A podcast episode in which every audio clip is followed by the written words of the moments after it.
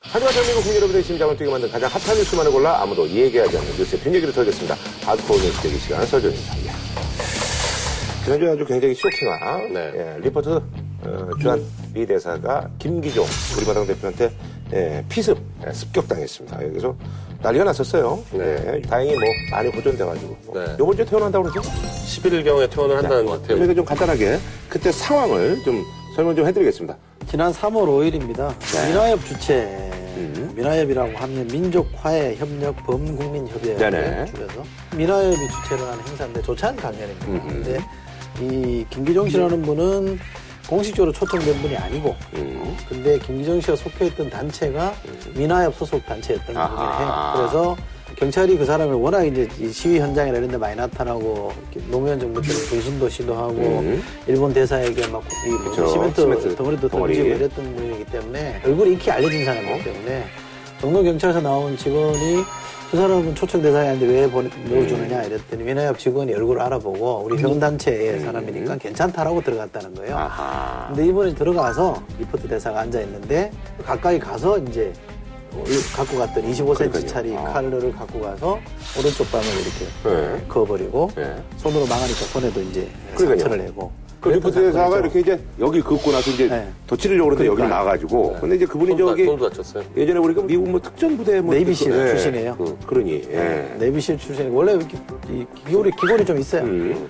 그래서 넘어뜨려서 이렇게 막 하니까 그 바로 옆자리에 장윤석 새누리당 예, 의원이 예. 있었는데 이분이 섭전사 출신이던가요? 네, 특전사 법무관을 했었습니다. 근데 뭐 훈련은 다 받는 네. 서도 전문가이라며. 음. 출신 이제 검사 네. 예. 근데 어쨌든 이분이랑 몇 분이 아. 달라들어서 제압을 했죠.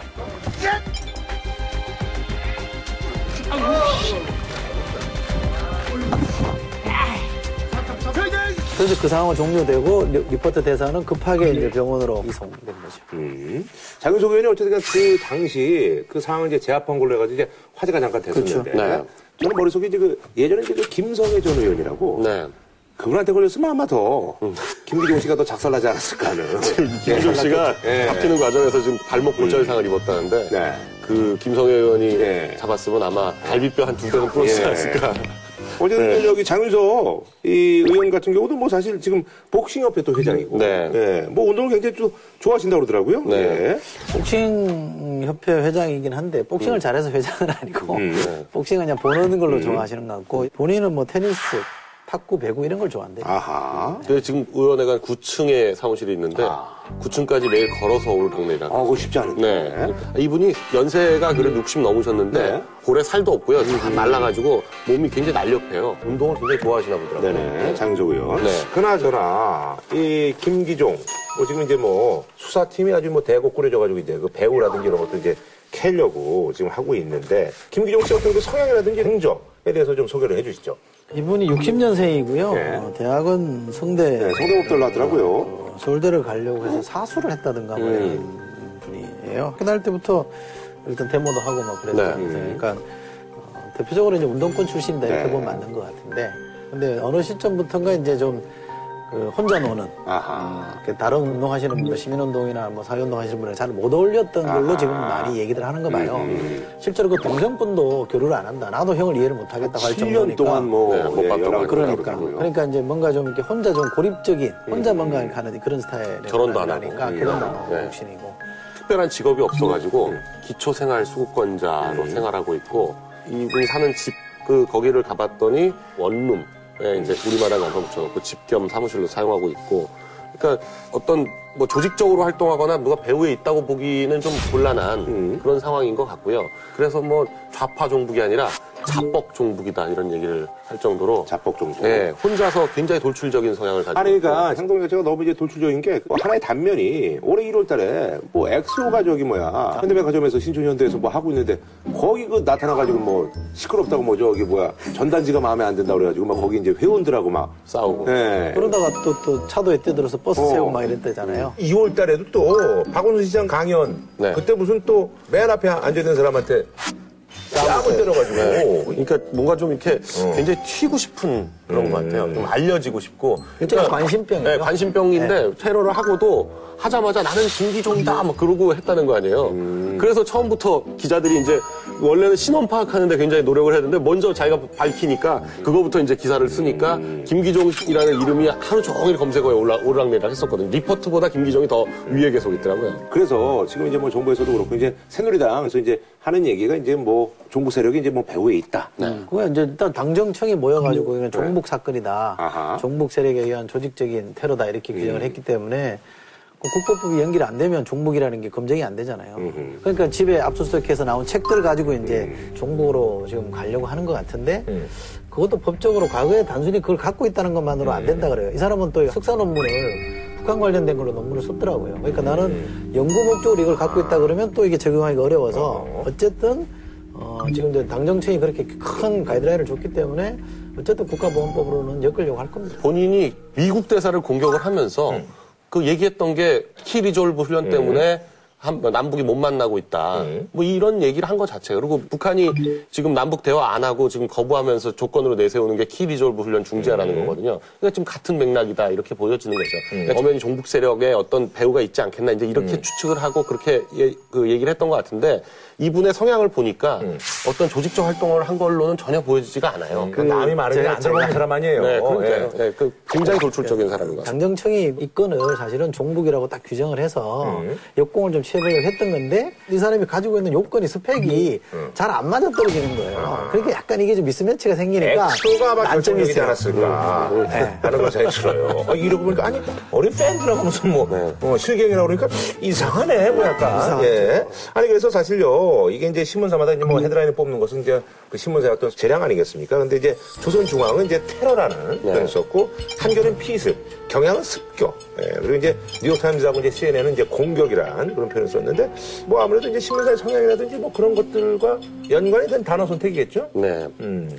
미국 언론이 테러라고 안 쓰는 건 이유가 있어요. 그러니까 미국의 왜 레이건 대통령 때 링컨이라는 사람 음. 네, 맞아요. 통으로 저격했잖아요. 예. 음. 근데 테러라고 규정 안 했거든요. 그때 공격했다 이렇게 얘기했단 말이에요. 그러니까 미국에서 법적으로 말한 법적으로 규정하는 테러는 엄격한 조건이 있어요. 아하. 그게 뭐냐면 정치적인 동기에서 사전에 미리 계획돼서 국가 정규군이 아닌 조직 단체에 의해 비무장 목표물을 상대로 수행하는 폭력 행위라고 딱 미국 법에 규정이 돼 있는 어, 겁니다. 어. 그러니까 그 미국 법에 의하면 힌클리가 한 거는 테러가 아닌 거죠. 근데 우리가 일상적으로는 용어에 의하면 테러라고 해도 저는 무방하다고 보는 겁니다. 그런데 작년이었던가요? 그 황산 테러 있어 오미신가 문산에선가 그 강연할 때 고등학생 하나가 뭐 전지했는 게 있었잖아요.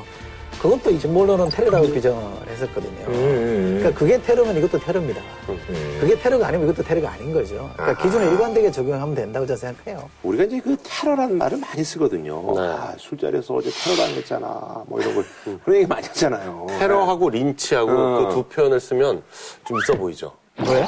아니, 왜냐면 린치가요? 린치도 왜 있어 좀 보여요? 테러나 린치 이런 표현을 좀 쓰면 왠지 자기가 정치적인 희생양이 된 것 같고 아. 아, 니면뭐 인권의 피해자 아, 뭐 이런 린치. 린- 린치는 그 예전에 이제 60년대 그래요. 음. 그 흑백 갈등 그 남부에 남- 미국 남부에서 흑백 갈등 그때도 이제 뭐 KKK에 대한 린치 뭐 이런 음. 그런 말 있잖아요. 그러니까 린치나 테러라는 걸 하면 왠지 좀 이렇게 그 수준 있는 대화가 된 것 같고 음. 네.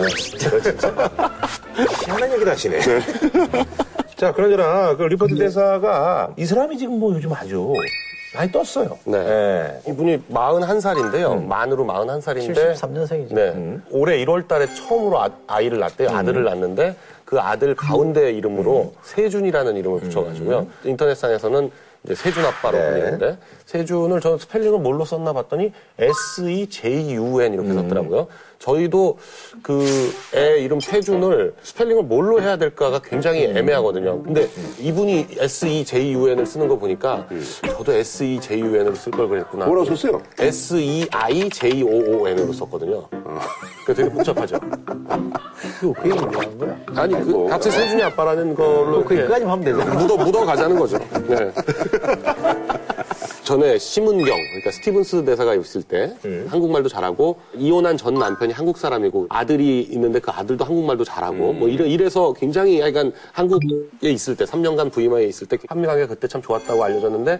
의외로 한국 사람인, 그러니까 코리안 아메리칸이죠. 근데 성김 대사 같은 경우에는 오히려 한국의 친척들도 많고 이렇기 때문에 이 활동하는 게 잘못하면은 이상하게 비칠까봐 아하. 굉장히 대외 활동을 네. 자제했어요. 약간 아, 좀 몸을 사렸군요. 음. 예, 굉장히 몸을 사렸어요. 그래서 이분은 사실 한국말 하거든요. 근데도 일부러 안 하고. 예, 그러니까 좀 약간 뭐랄까 좀 왜 한국 사람인데 오히려 한국인 척 안 한다 이래가지고 음. 사람들도 약간 그랬었는데 우- 지금 리포트 대사는 오바마 대통령의 상원 의원 시절 보좌관이었고요. 오바마 대통령하고 핸드폰으로 통화할 수 있는 몇 명 되지 않는 사람 중에 하나라고 알려져 있어요. 여기 그러니까 지금으로 말하면 여기 뭐저 3인방이랑 약간 비슷한 위치 아니에요? 그렇죠. 예. 딱 그렇게 보시면 돼요. 예. 지금 그 3인방 같은 그런 위치인데 국무부 내에 그 서열로 따지면 되게 애매한 거죠. 그러니까 한국 대사로 오기에는 급이 떨어진다고 볼 수도 있는데 그 권력이라는 건 권력자하고 얼마나 가까우냐가 중요한 거 아니겠어요? 그러니까 오바마 대통령과의 의사소통이 얼마나 잘 되느냐 음. 이게 이런 기준으로 봤을 때는 오히려 지금 일본 대사로 가 있는 음. 케네디 대사, 그러니까 그 케네디 집안에 있는 그 케네디 대사보다 오히려 더 오바마 대통령하고 가깝다고 알려져 있어서 한미 관계 그 역할을 하고 있다고도 보여지고 대사 임명장 받을 때. 음. 그 보통은 대통령이 참석 안 하거든요. 음. 근데 오바마 대통령이 이 리포트 대사가 임명장을 받을 때 음. 거기 참석해가지고 뭐 했다고 할 정도니까. 3인방이라는 표현을 굳이 이제 약간 좀 끄림칙하게 하는 게 뭐냐면 필요하면 대사로 내보내잖아요. 우리 3인방은 그냥 지금 그래서 안 보내잖아. 그거 어느 게 아니라 제가 얘기하는 거면 그냥 그만큼 가깝다라는 거지. 예. 그래서 뭐 같이 갑시다 이 얘기가 아주 그 많은 국민들이 그래서 또 감동받아가지고 뭐 거기 뭐 병문안 가는데 무슨 개고기 갖고 가는 사람도 있고 뭐래가지고 뭐 말이 많더라고 근데 왜 또 개고기 갖고 왔냐 그래가지고 또 그것 때문에 뭐라 그러기도 하고 그러는데 어쨌든 뭐 예. 우리나라 국민들이 쾌유를 빌고 하는 건 좋은데 너무 과하다 싶은 생각도 좀 있습니다. 과공 비례라는 말이 있잖아요. 모든 정치인이 그거 가서 어떻게 병문안 가서 사진 하나 찍으려고 그러고 아, 사람들도 가서 무슨 발레도 하고 뭐 이렇게 공연도 하고 이거는 너무 좀 과하다. 그 우리나라 근데 또 그게 또 네. 문화예요. 아, 저는 진정성은 이해합니다. 그런데 이게 여러 개를 모아놓고 보니까 너무 과하다 싶은 생각이 들어서 너무 막 여기저기 하다 보면 진짜 쾌를 비는 게 아니라 좀 다른 생각들이 있는 거 아닌가 네. 또 오해를 받을 수 있기 때문에 좀 차분하게 했으면 좋겠어요. 지금 이제 언론에 이제 관심이 이제 그쪽에 이제 많은 또 언론사들이 이제 거기 취재를 나갔잖아요. 네. 근데 마침, 야, 이분은 근데 내가 보니까 그 언론에 이게 주목받는 그런 거는 타고나신 분 같아. 전두환 대통령이 음. 네. 거기를 나타나가지고 아니, 이거 어떻게 된 거야? 여기 뭐 병문안을 왔나? 또 이렇게 해가지고 이제 한때 좀 오해가 있었는데 네. 음. 알고 봤더니 그냥 정기적인 그냥 건강검진이었다는. 음. 전단 전 대통령 얘기가 나왔으니까 얘기인데 얼마 전에 들려온 소식이 미국 내 전 전 대통령 둘째 아들 네. 재용. 예, 재용 그 씨가 저기 뭐 이제 집하고 이제 하고 거기 이제 뭐 투자 그, 금액 그 박상아 씨가 거기서 부동산 취득하는 데 쓴 비용을 음. 그게 좀, 회수했다고 예. 그러더라고요. 예. 이번에 이게 첫 번째 사례라면서요 미국하고 우리나라하고 어떤 그 공조로 그렇죠. 그 2010년부터 미국에서 워낙 그 다른 나라에서 미국 내에다가 재산을 숨겨놓거나 하는 일들이 많으니까 특별히 또 외국 관리, 외국의 공무원들과 연관된 부패를 좀 바로잡겠다 해가지고 그 프로젝트에 의해서 우리나라에 적용된 첫 번째 케이스가 된 거죠. 네. 그래서 한 13억 원 정도를 미국 측에서 이제 전두환 대통령 일가로부터 올수가 완전히 끝나면 그 돈을 우리나라에 돌려준다는 거니까요. 음, 뭐 여기서 한번 체크 한번 해볼까요? 전두환 전 대통령 그때 이제 한 2천 한 200억 정도 네. 추징액이 이제 그때 결정이 됐었는데 이게 지금 납부가 어떻게 됐죠? 그때 전부 다 납부하겠다 납부 계획까지는 발표를 했는데 음. 이게 지금 부동산도 제대로 안 팔리고 예상했던 금액보다 적게 음. 낙찰되기도 하고 그래가지고요 지금 현재까지는 전체 반 정도에 불과한 1,087억 원밖에 어. 환수가 안 됐습니다. 그러니까 아직 네. 1,100억 원 정도가 남아 음. 있는 거죠. 네. 쟁점이 돼서 국민적 여론이 막 쏠릴 때는 막 다를 것처럼 그랬다가 국민적 관심이 또 식으니까 좀 떳떳미점하게 반밖에 못 받아내고 하는 거는 전 정부가 좀 의지를 가져야 된다. 아니 근데 네. 어쨌든 저기 뭐 지금 그 리스트에 올라 있는 거는 이제 이분들이 어떻게 이제 마음대로 할 수가 없는 그렇죠. 사람이잖아요. 그러니까 네. 어. 아직 아직 안 팔려서 그런 건데요. 팔리면 거의 다 회수가 되긴 될 거예요. 음. 지금 묶어놓은 게 있으니까. 네, 알겠습니다. 자, 다음 소식은요. 이건 뭐 매번 들을 때마다 이제 깜짝 깜짝 놀랍니다. 네, 이게 좀 제가 결혼할 때만 해도 이렇게까지 돈이 안 들었었거든요. 저는 이제 뭐 평균치 좀 이해를 해갔습니다만, 자 최근에 말이죠 이제 결혼 정보업체에서 이제 조사를 했는데 신혼부부 한 쌍이 이제 결혼할 때는 이제 드는 비용이 무려 이제 2억 4천 가까이 된다고 그럽니다. 자 그래서 이번에 준비한 주제 억소리 나는 결혼 비용 결혼은 미친 짓이다. 아, 변세금 없는데 너무 많이 돈이 들어가니까. 예. 요거 좀 세분하면 이제 신랑 신부가 좀 이제 부담 금액이 좀 달라요. 64%가 신랑이 음. 이 준비해야 되고 아무래도 이제 고정관념이 신랑이 이제 집을 마련하고. 네. 36%가 예. 신부. 음. 여기는 뭐 집 채울 거, 음. 집 사놓으면 이제 채워야 되잖아요. 음. 가전 제품이니 뭐 이런 거 하는 거. 네. 보니까 그 혼수 용품은 1,300 정도밖에 안 돼. 근데 제가 보니까 1억 6천짜리 집을 하면 그러면 이제 뭐 예단이라든지 이런 게 이제 그렇죠.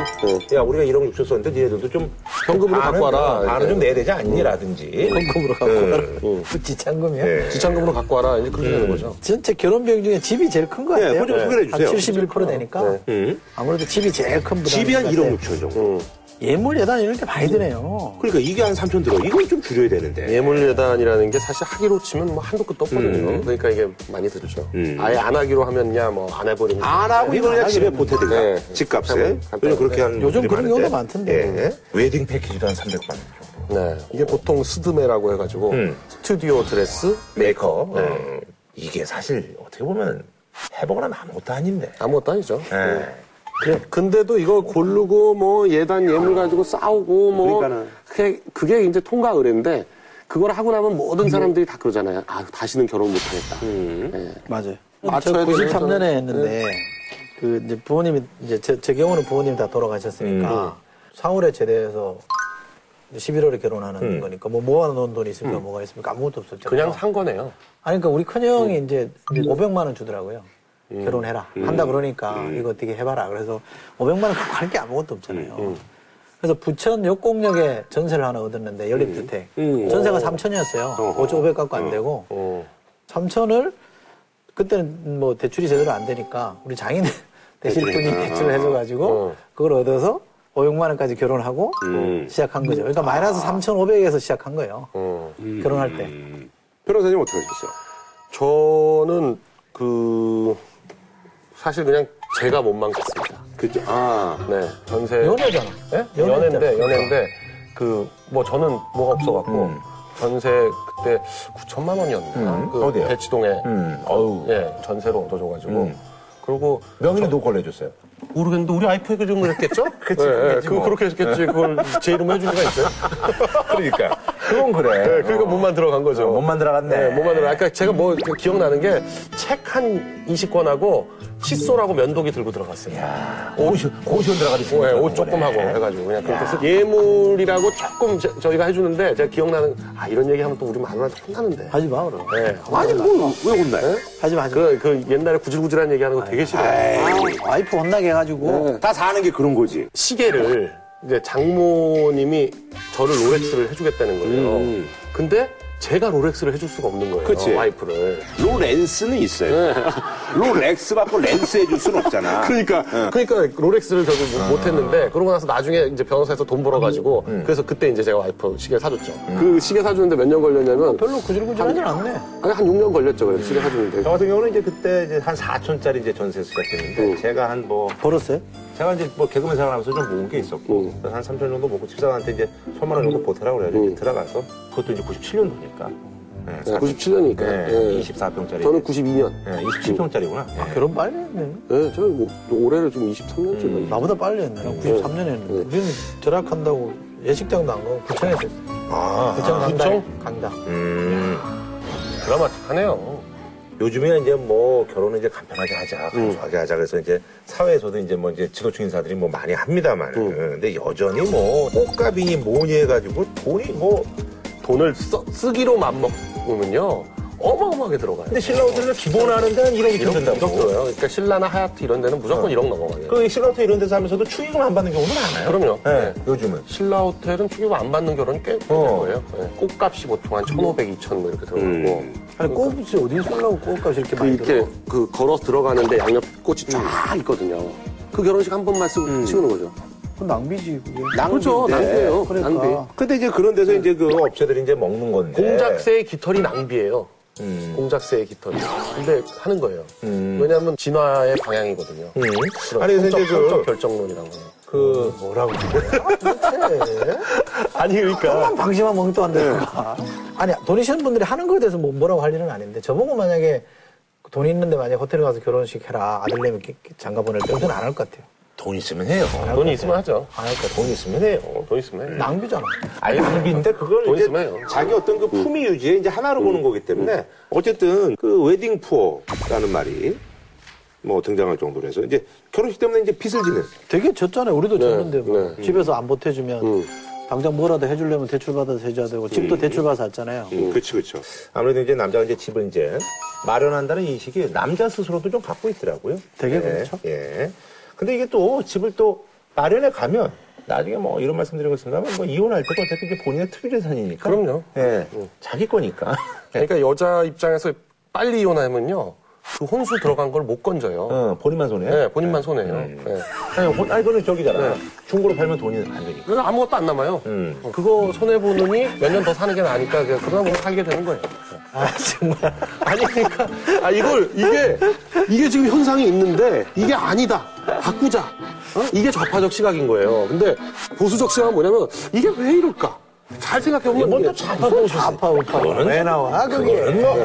이게 왜 이렇게 많이 나가는데도 이게 유지되는지 결혼 대부분 처음 하잖아요 거의 대부분의 사람들이 결혼을 처음 하기 때문에 그 결혼 업체 쪽에서 얘기를 하면 얘기를 하면 거기 넘어간다는 거예요. 처음에 요거 얼마입니다라고 처음에 150만 원만 써야지 그렇게 하고 딱 갔는데 아 요건 요 150만 원인데 여기다 요렇게 옵션을 붙이면 30만 원 더 드리지만 확 달라요. 그러면 네 그럼 그걸로 해주세요. 근데 이제 요거 그- 해 원래 그러니까 좀 오래 올라가. 그거는 스트맨가요? 네 스드메 어, 스트맨가 뭐죠? 스튜디오 드레스메이커. 어, 그러니까 스튜디오 드레스 음. 메이크업 이거는 약간 여자들의 어떤 그런 심리를 좀 부추기는 게 있죠. 남자들은 그냥 간단하게 끝내고 싶은데 드레스.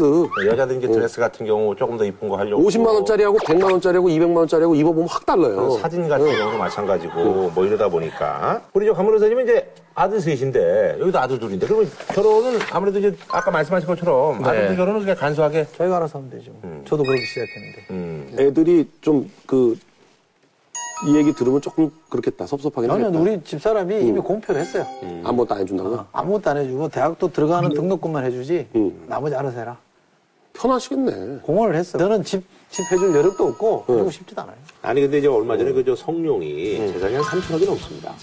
근데 원래 이제- 네, 3천억이 넘는데 그걸 이제 사회 기부한다 그랬었어요. 네. 근데 이제 그 아들이 이제 대마 접혀가지고 이제 갔다 왔잖아요 빵에. 음. 갔다 오니까 성룡이 이제 말을 바꾼 거야.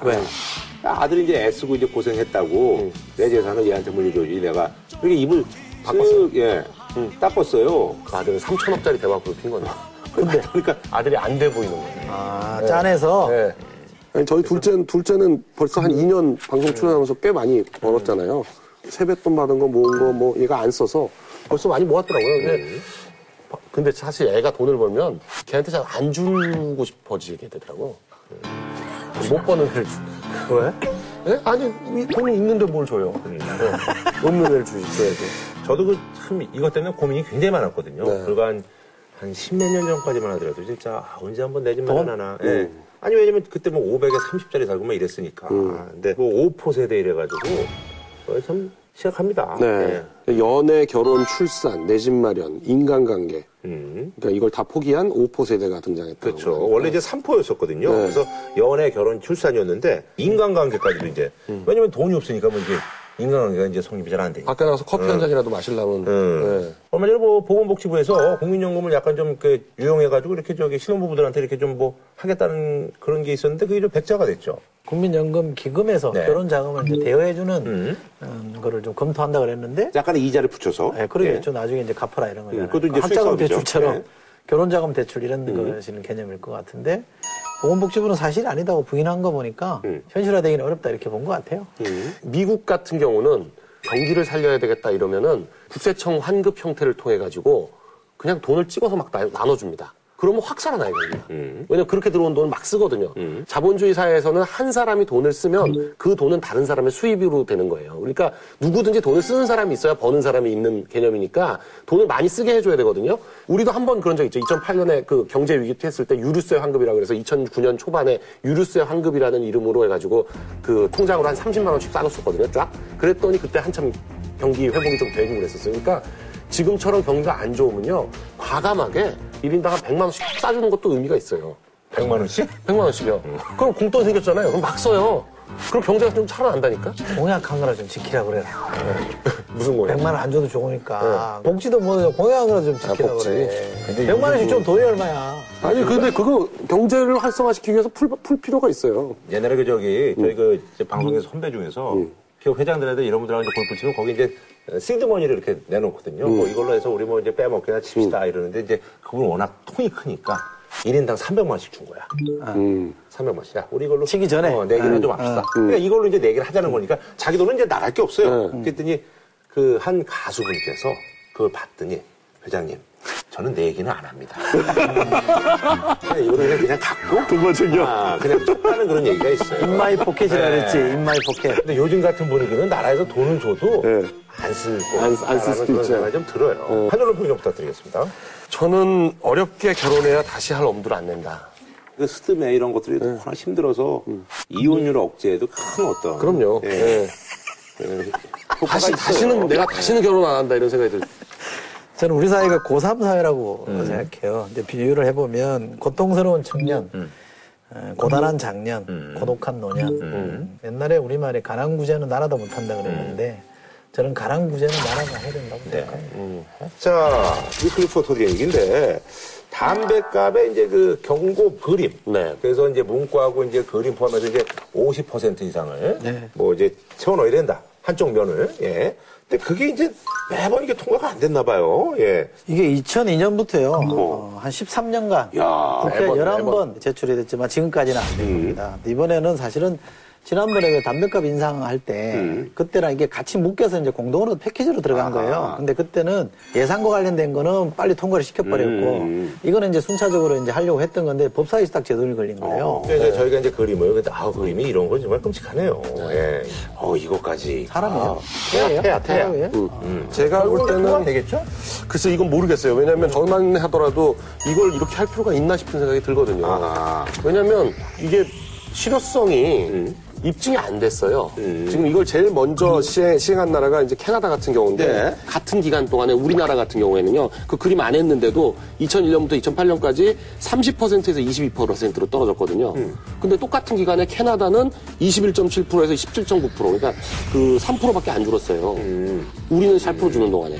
그러니까 그림 때문에 떨어진 건지 아니면 전 세계적으로 흡연 인구가 줄어서 떨어진 건지 그게 입증이 안 되고요. 오히려 싱가포르 같은 나라는 2004년에 도입을 했는데 2008년에는 12.8%에서 2012년에는 14.1%로 흡연율이 올라갔어요. 근데 싱가포르 같은 네. 경우는 워낙 그 국민들이 거기 뭐 곤장 때리고 이런 나라기 때문에 약간 제가 봤을 때는 이런 그림 어, 가지고는 네. 뭐 이렇게 크게 움직일 분들이 아닌 것 같아서 어, 되게 이거는 그러니까 담배값 올리는 게 금연 정책으로서 갖는 실효성에 대해서도 학자들마다 좀 달라요. 그러니까 가격 정책이 효과적이냐 비가격 정책이 효과적이냐를 막 따지거든요. 근데 담배값 인상은 가격 정책이잖아요.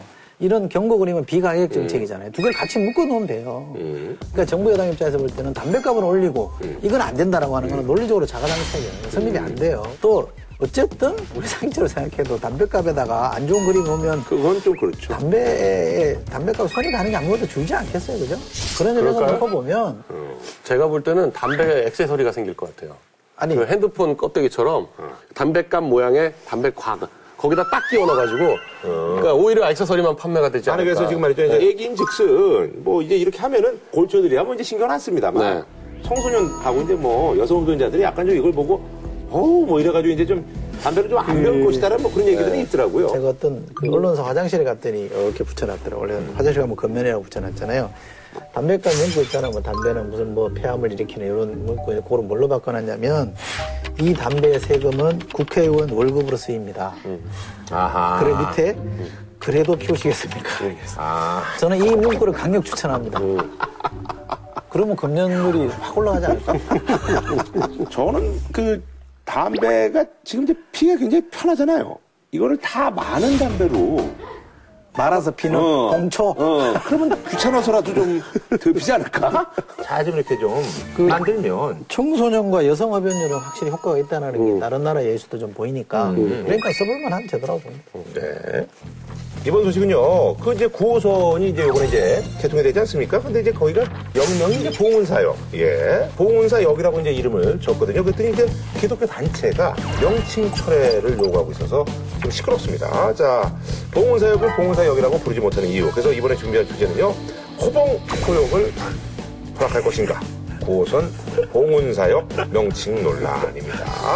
되게 제목 갖고 웃기기로 아주 작심을 하고 우리가 시원찮다는 건가 뭐. 봐요. 네.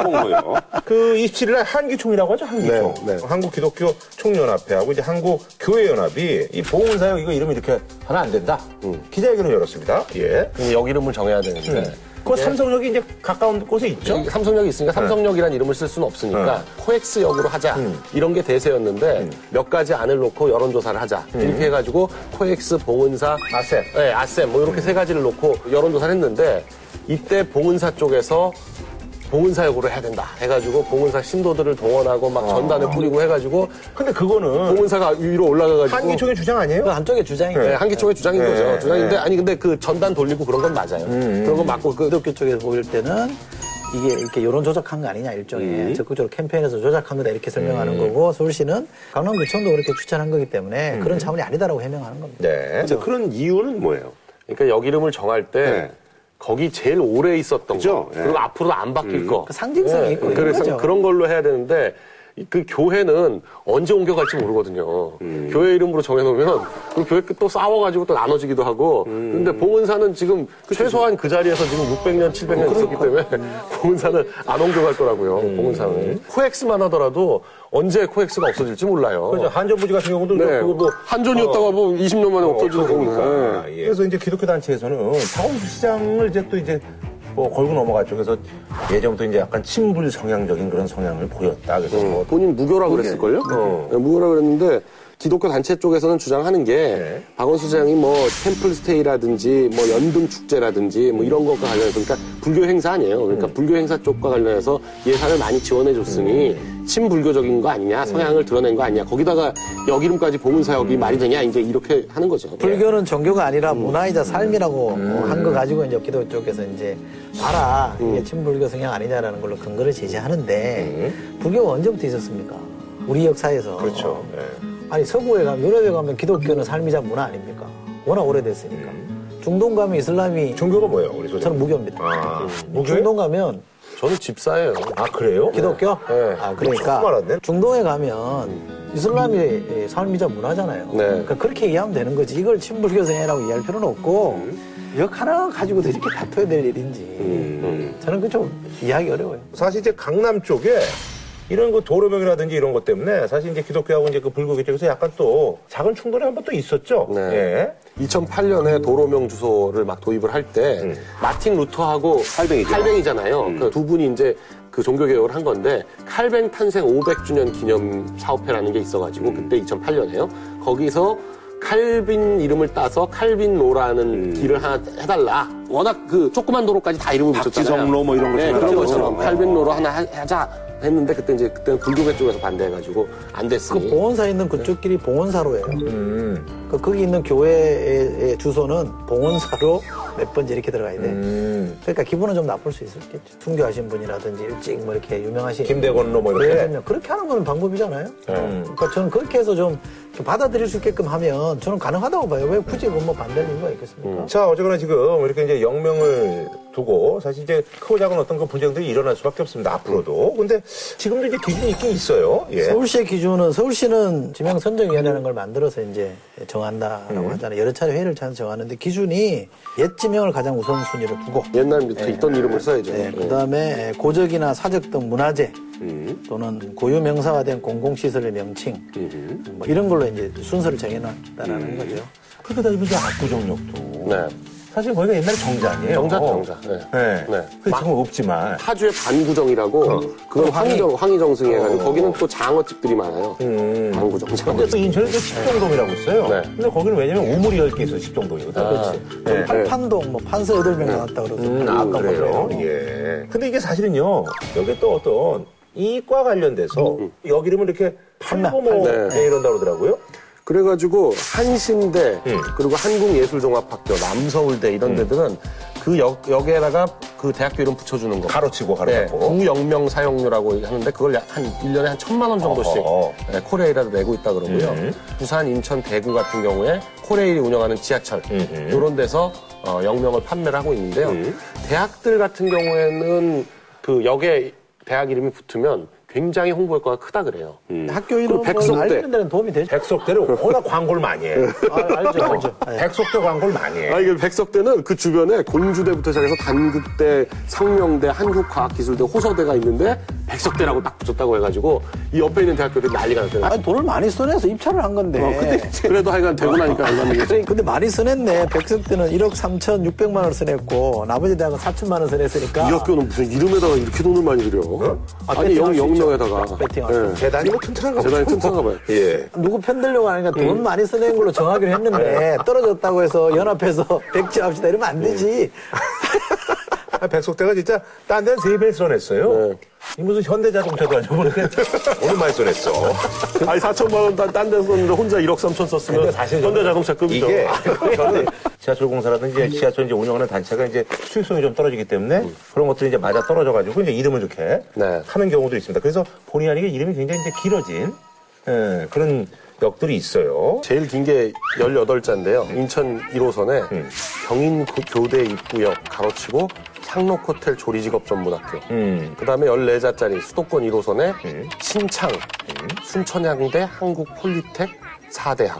1, 2, 3, 4 아, 이렇게 이어가요. 이네 진짜. 원래 있잖아요. 그 부평역이 제가 이제 인천 사니까 알잖아요. 네. 여기 옛날부터 이제 카톨릭 그 성모 자애병원이 있었는데 음. 이것도 원래 그냥 부평역이었는데 내가 보니까 이쪽에서 이제 이걸 좀 쌌나 봐. 그렇겠죠. 그래서 이걸 지금 든 것 같아. 제가 옛날에 저기 여기 갔다가 차에 칠 뻔했었거든요.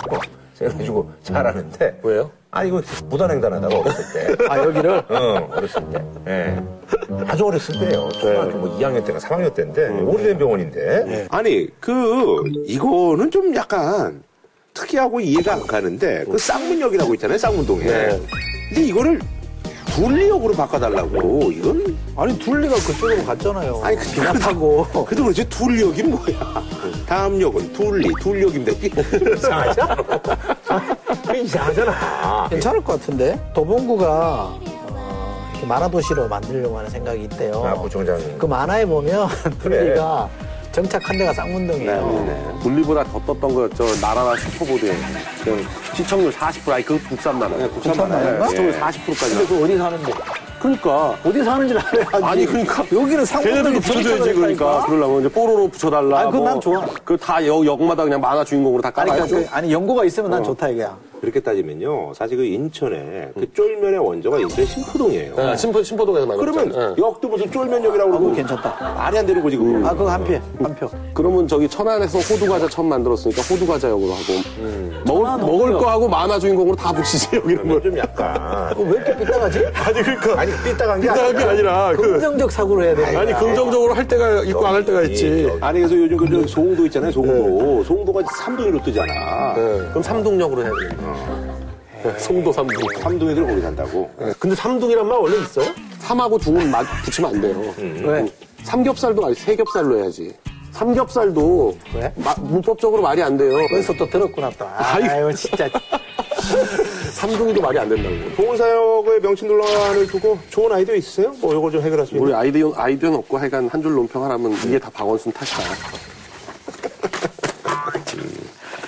저는 그 리포트 대사 한 말처럼 종교가 달라도 같이 갑시다. 그 더불어 사는 게 좋잖아요. 조금씩 양보하면서. 네.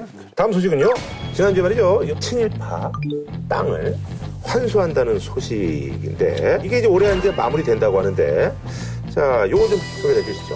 친일 세력이 후손한테 남긴 재산 이걸 이제 국가로 환수하는 작업을 그동안 해왔는데요. 네. 벌써 10년째입니다. 2006년도에 네, 시작을 해서 네. 그동안 환수했던 땅이 총 13제곱킬로미터 음. 어, 정도 되니까 여의도 면적의 한 1.5배 수준의 땅이 친일파 그 명의로 남아있던 게 국가로 환수가 된 거죠. 아하. 네. 그래서 이제 공시지가가 한 천억 정도. 네. 아니 근데 또 실제로 환수한 땅은 뭐 친일 전체 재산의 3%도 채 되지 않는다. 이건 무슨 얘기예요? 친일 전체 재산이라는 거를 어떻게 볼 거냐에 따라서 이건 굉장히 추정이죠. 다른데, 예. 아하. 그 당시에 남아있는 기록들이 있잖아요. 뭐 재산이 얼마라더라, 뭐 이런 것들이 대충 나와 있거든요. 거기에 비춰보면 한 3%밖에 안 된다는 거고, 친일파의 상당수가 우리나라 정부에 다시 재동용됐어요. 그렇죠. 그럼 그 사람들이 제일부터 뭐부터 했겠습니까?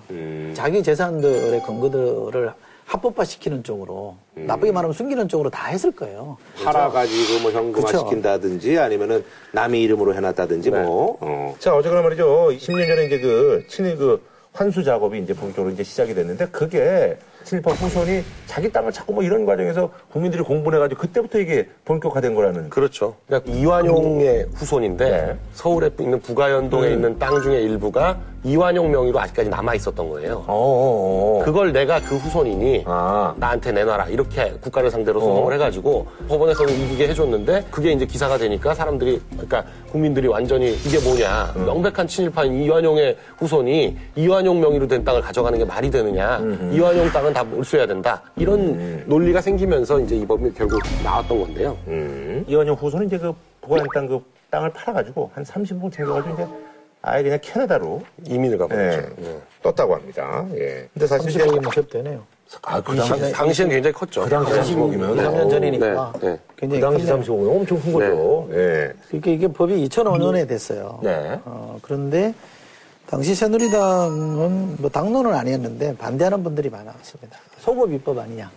라는 것 때문에 이제 협의할 때 이 법안 처리할 때는 참석을 안 했다 그래요. 음. 그러니까 이제 일반인들의 보기에는 뭔가 좀 이렇게 친일 청산하는 데 있어서 적극적이지 않다.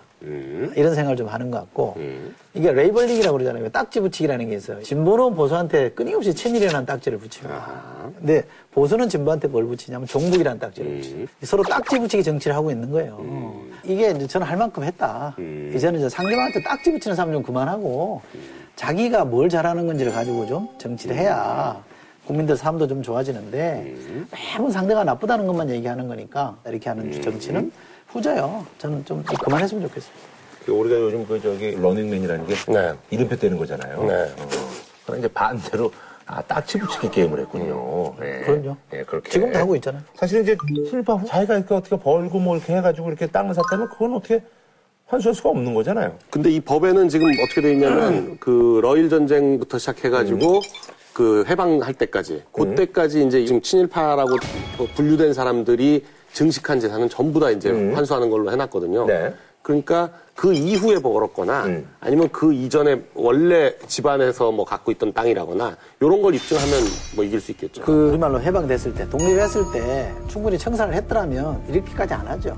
근데 그게 자꾸 이렇게 지연되니까 저는 그렇다라고 생각하고요. 우리나라 일제한테 넘어갈 때 대한제국이 망할 때 당시 이제 집권 세력을 노론이라고 얘기를 하잖아요. 망하고 나서 어, 우리나라 이제 지배 엘리트들 중에 일본이 상을 줘서 귀족자기를 준 사람들 명단이 남아 있습니다. 76명이 남아 있는데 그 중에 노론이 64명입니다. 그 당시에 권력을 잡고 있던 세력이 나라를 팔아 넘긴 거죠. 그 대가로 자기를 받았으니까. 그 얼마나 이게 친일의 문제라는 게 뿌리가 깊은 문제냐. 너무 뭐 법을 무시하고 어거지로 하라고 할 수는 없습니다만 그래도 또박또박 차근차근 좀 한수하는 작업을 노력을 좀 계속했으면 좋겠어요. 그 저기 조선이 망하는데 하여튼 노론이 아주 다 해먹었네. 어? 어, 한 1600년대 중반부터 해가지고 다 해먹은 거네, 한 망한 300년에. 게, 망한 게 아니라 심하게 말하면 팔아먹은 겁니다. 알겠습니다. 예, 저희는 다음 주에 찾아뵙겠습니다.